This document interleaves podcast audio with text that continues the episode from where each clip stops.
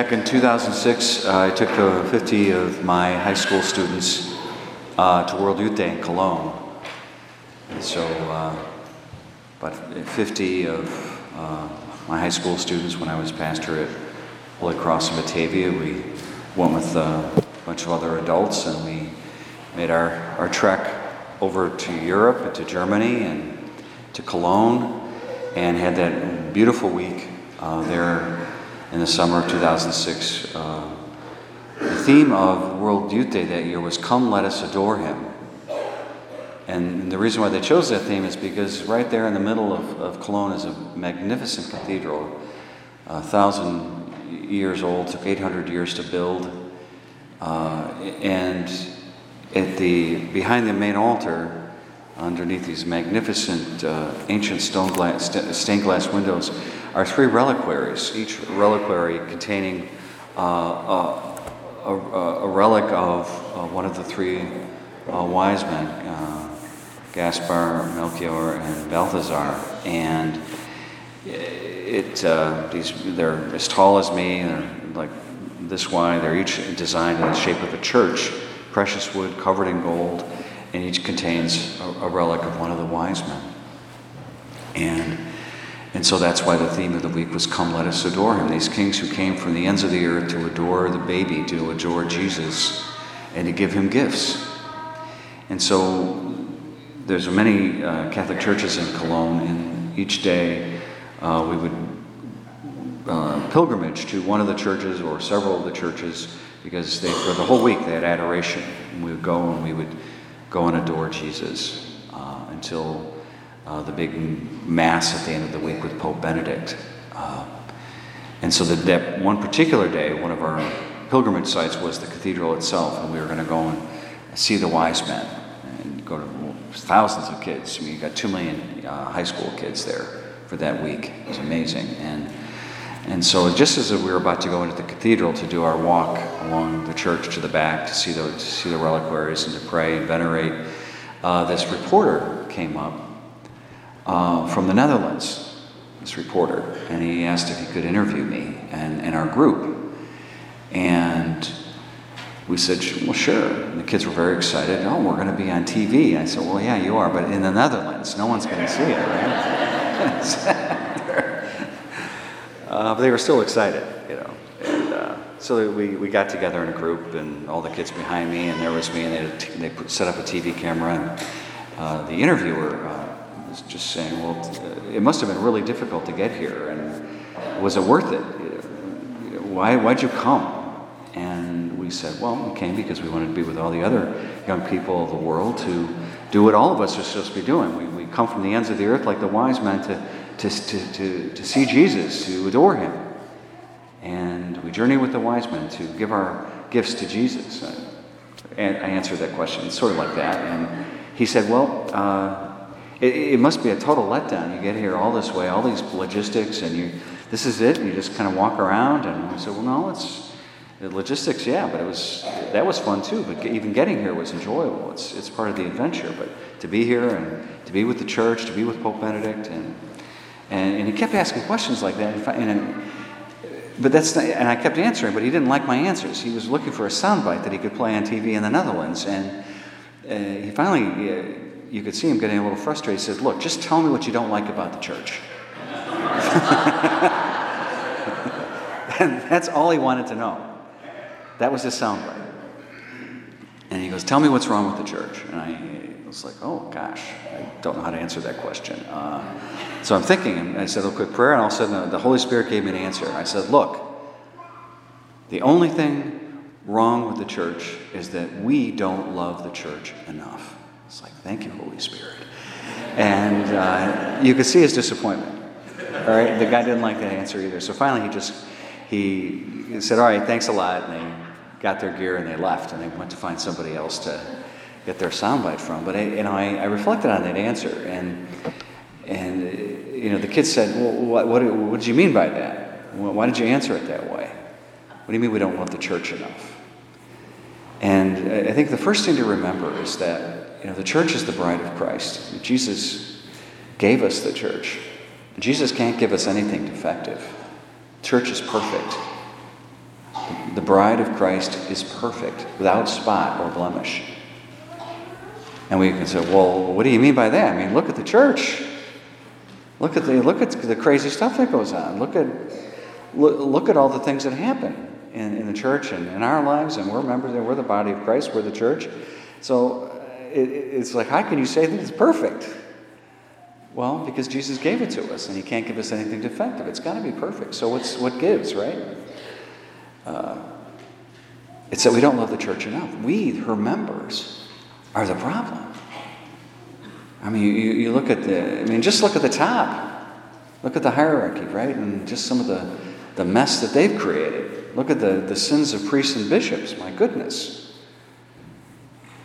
If there's any evidence for the, the, the, the, the guidance of the Holy Spirit and protection of the Holy Spirit over the church, it's, it's lucky that we're still here after the, after the way that some of it's been mismanaged, right? And it's not just the priests and bishops. We've all got our, our little part to play, don't we? You look at, you know, our, our, our brothers and sisters who don't practice. We look at people who are, let's say, cultural Catholics, maybe go to Mass a couple times a year, or people who pick and choose church teaching. I like this, I don't like that, I'll take this, I'll take a little bit of that, I'll, I don't, that doesn't look so odd, I won't, I'll skip that today. Huh? There's a lot of stuff that goes into it. It's not that the church has got a, a, blemish or spot or is defective. It's not. It's perfect. It's the bride of Christ. It's we. We're the ones who uh, are kind of a, uh, maybe a, a, little bit uh, not, not, not at our best when it comes to uh, doing our role and our bit uh, for, for the church and for Jesus. It's us. You know, and Jesus knows this. He knew it, he knew what he was getting. But that doesn't uh, allow us the freedom to just say, well, just take it or leave it, Jesus. No, we got we got to work harder.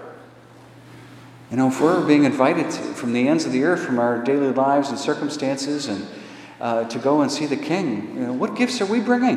What are we bringing to the table? What's the gift? We don't love the church enough.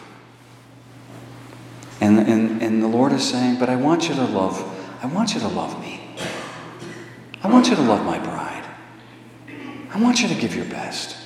And I know some days it's it's, I, I know we make a mess of things. I, you know, I know that some of the some of the people who make up the hierarchy. I know they're crazy. You know, and I, I know all about their sins, your sins. He goes, but I still I still want you. You're my bride, and I want I want to love you, and I want you to love me back. So give me your gifts. Don't be afraid to give me your best. This is what the Lord's saying to us. But we're afraid, maybe. It's scary to give everything to someone who loves you. What if they don't? What if I give him everything and it doesn't work? What if he doesn't love me back? Well, we know Jesus is going to love us no matter what. Now, as I was, uh, I was at uh, my, I stopped by my sister's house on Sunday night. She lives in North Aurora. And stopped by to see her and my brother-in-law, and, and my uh, nieces and nephews were there with uh, their kids. So my great nieces and nephews were there, and they're at that great age.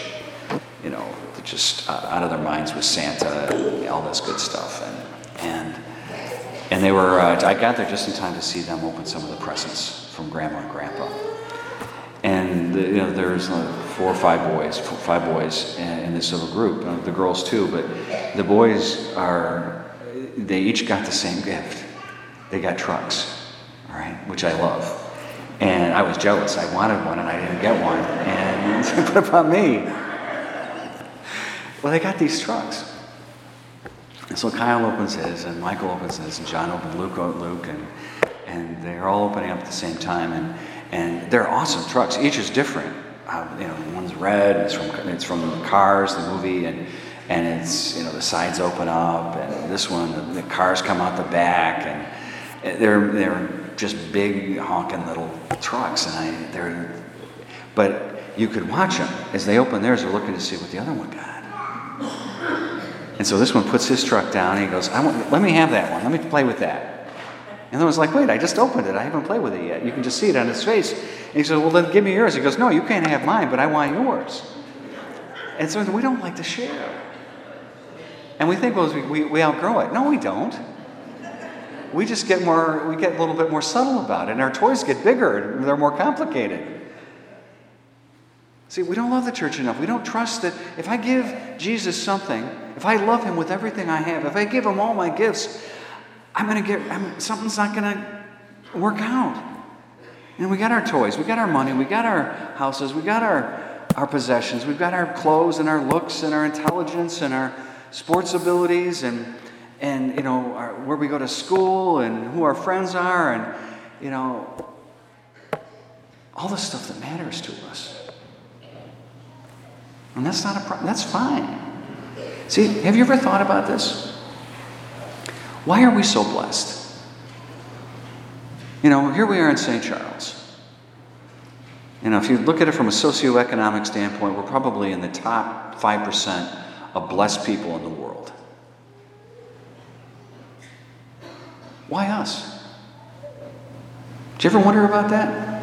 Why was I baptized Catholic? Why, why, do I, why was I born into this crazy church? Why, why do I have these gifts? Do you think that's just happenstance? There's a reason. Somehow we're blessed in the way we're blessed because God expects something from us. Too much is given, much is expected. We've been given a lot. We've been given everything when we consider the fact that we have Christ and we, we live in a church that He's given to us. We don't love the church enough. We don't love Jesus and we don't trust Him. We've been given everything, so we have to give everything to Him. We think, oh, I'm so blessed. I, I, I'm, I live in St. Charles and I have this awesome house, or, you know, I have this great job and my you know, kids go to this school and I've got all these grandkids. Oh, wonderful. What are you doing with those gifts? Have you put those gifts at the feet of Jesus so he can take them and use them in order to build up his church? Now think about the gifts that these, these dudes here uh, are given Jesus gold, frankincense, myrrh. They're kings and they're rich and they've got blessings just like us, and they're giving them to him. But the gifts they give are particular to an aspect of the life of Christ. He's a king, that's gold. He's a, he's a priest, that's frankincense. And there's that myrrh business. Because that's what people love other people do, they die for them. Myrrh is for death. This priest king has a destiny for death, and the death it is is his, but it's also ours. He's going to take our death and destroy it so we can live forever. We give him our stuff, and he's going to give us eternity. He's going to give us everything. We give him our stuff, we give him our gifts, we put him at his feet, and he's going to use our blessings so he can live out his ministry, which is to do what? Save us. Don't be afraid to give him what he wants. He wants you to love him. Love him. And how do we love Him? By giving back to Him everything He's given to us. And saying, I'm blessed not because I'm awesome, I'm a wretch. I'm blessed because He's going to use me to bless other people and to build up His church. Folks, we're blessed. What are we doing with our blessings? Don't be afraid. Don't be afraid to love Jesus. Don't be afraid to love His church. I'll leave it with this. At the end of World Youth Day, there's always a pilgrimage. Uh, it's a long pilgrimage, walk to a place where there's, there's, like, you get there Friday night, you stay overnight, and you get up the next morning, and, and Pope comes and you have Mass. So we walked 13 miles from the center of Cologne to the, the western out, outskirts of, of uh, Cologne, through one of the, past the suburbs, 13 miles. And it was a long day, it was a Saturday. We got to our site, there's two million kids that's insane. All right? Imagine two, two million teenagers. Like five are too many, right? so they freak me out.